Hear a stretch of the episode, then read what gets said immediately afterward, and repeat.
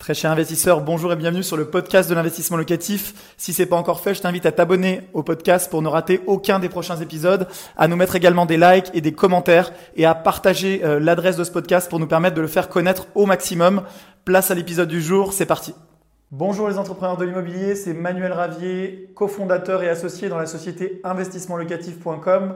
Notre société accompagne les investisseurs dans des projets clés en main à Paris, Lyon, Marseille, Lille, Bordeaux, Montpellier, Nantes, Rennes et dans beaucoup de villes de France. Dans ce troisième épisode de la série IFI, Impôt sur la fortune immobilière, on va voir euh, pourquoi vous êtes redevable à l'IFI et surtout comment l'éviter. Beaucoup de gens m'ont réclamé cet épisode important puisque bah, si vous êtes assujetti à l'impôt sur la fortune immobilière, effectivement, autant optimiser. Et si jamais vous êtes en, mesure de l'éviter, bah, l'éviter au maximum, c'est toujours de la saine gestion. Alors, le premier conseil pour éviter au maximum l'IFI, bah, c'est quoi? Tout simplement, c'est de ne pas posséder ou peu d'immobilier. Alors, je sais, sur la chaîne d'investissement locatif, on aime développer des patrimoines importants. Donc, je vous rassure tout de suite, mon but ne va pas être de vous dire de ne pas investir dans l'immobilier.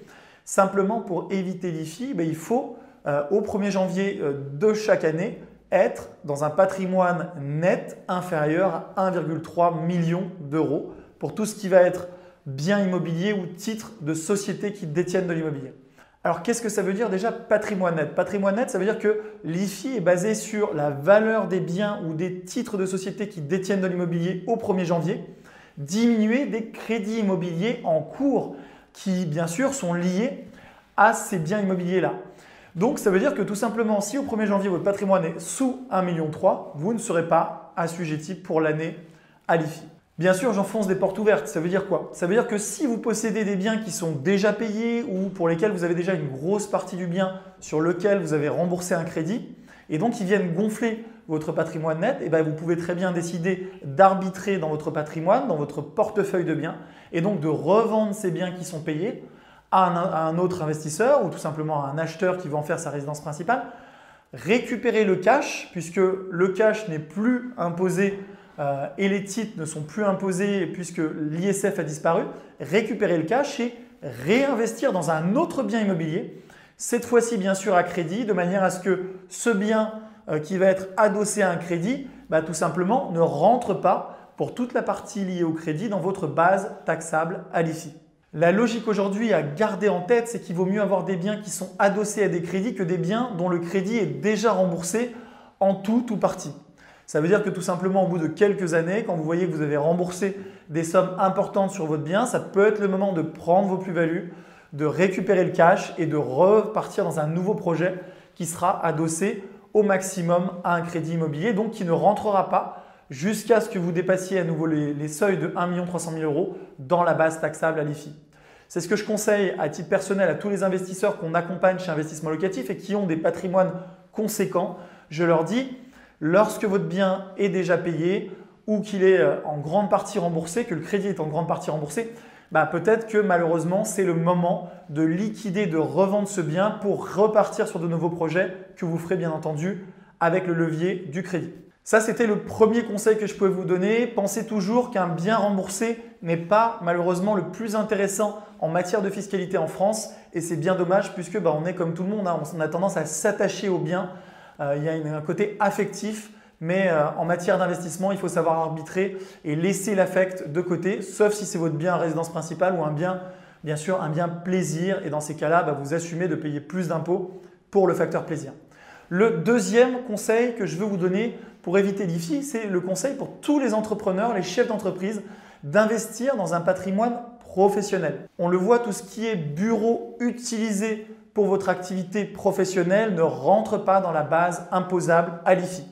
Quand vous êtes chef d'entreprise, il peut être judicieux d'investir dans un bien que vous achetez en direct et que vous louez à la société ou de faire acheter à votre société en direct ou à travers une holding ou un montage en société un bien immobilier qui sera euh, utilisé pour l'activité et ce bien, qu'il soit payé ou pas ou qu'il soit adossé à un crédit, ne rentrera pas dans la base taxable de l'IFI parce qu'il sera considéré à juste titre comme un bien qui fait partie de votre outil de travail, de votre outil professionnel.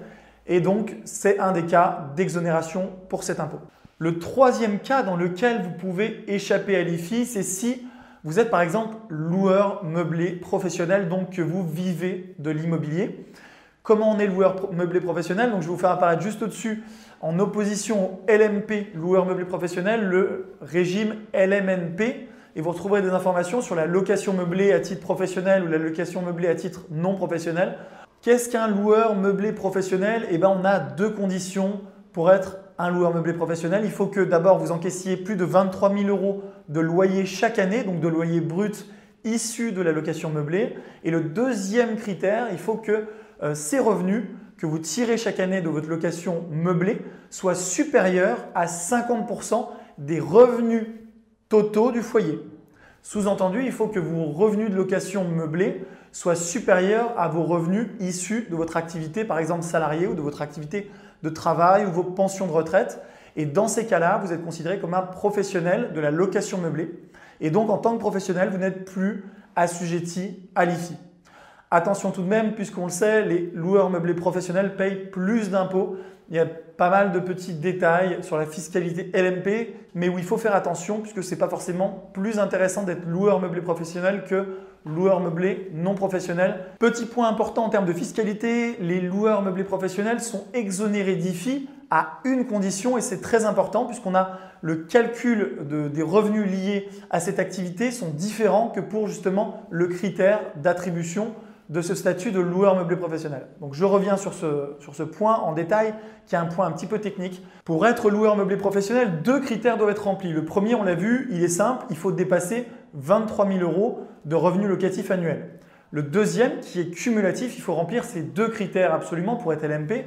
Il est que vos revenus locatifs, donc les encaissements liés à vos locations, les encaissements bruts, soient supérieurs à 50% des revenus du foyer. Or, pour être exonéré de l'IFI, il faut, attention, et ça fait une grosse différence, que le bénéfice imposable retiré de cette location meublée professionnelle, de cette activité de LMP, soit supérieur à la moitié des revenus du foyer. Qu'est-ce que ça veut dire? Ça veut dire que si par exemple vous êtes loueur meublé professionnel et que vous avez, je dis n'importe quoi, 100 000 euros de revenus locatifs meublés, eh bien ça ne va pas fonctionner si vous avez très peu de bénéfices parce que vous pratiquez des amortissements et des déficits sur ces revenus et donc que vous êtes imposé par exemple à 0 euros en fin d'année. Puisqu'on le sait, lorsqu'on est LMNP ou LMP, on peut déduire énormément de choses au réel de manière à avoir une base imposable quasi nulle, si ce n'est une base imposable à zéro pendant plusieurs années. Dans ces cas-là, les critères pour être exonéré de l'IFI, eh ben, ils sont que vos bénéfices imposables issus de la location meublée soit supérieur à vos revenus issus du travail. Attention à ce petit détail qui peut faire une grosse différence. Enfin, le quatrième cas qui peut vous permettre d'être exonéré de l'IFI, c'est tout simplement le mécanisme de la transmission de votre patrimoine. Si vous faites des donations à vos enfants ou à vos petits-enfants, par définition, les biens qui font l'objet de la donation sortent de votre base taxable et donc vous ne serez plus assujetti sur ces biens à l'IFI puisqu'ils vont rentrer dans le patrimoine de vos enfants ou de vos petits-enfants. Si vous faites une donation de l'usufruit à un enfant majeur par exemple, c'est l'usufruitier qui va devoir inclure le bien dans sa base taxable. Ça peut donc être une solution idéale pour conserver un bien dans le patrimoine familial tout en le sortant de votre base imposable à l'IFI. Attention tout de même sur ce point-là, si on ne peut pas justifier de la nécessité pour l'usufruitier de tirer parti de ses revenus, alors l'administration fiscale peut le qualifier d'abus de droit et donc vous retoquer. Donc Faites très attention là-dessus. Je vous invite sur ce point-là à demander conseil à votre notaire qui est la personne la mieux à même de vous conseiller sur tout ce qui est transmission et donation. Un grand merci d'avoir suivi cet épisode jusqu'au bout. Je te donne rendez-vous pour un prochain épisode. Si c'est pas le cas, abonne-toi au podcast, partage-le, mets-moi un like. Et tu peux également retrouver plus de conseils sur YouTube avec plus de 300 vidéos de conseils gratuites. En ce moment, une vidéo par jour. Rejoins-nous là-bas aussi et à très bientôt. Ciao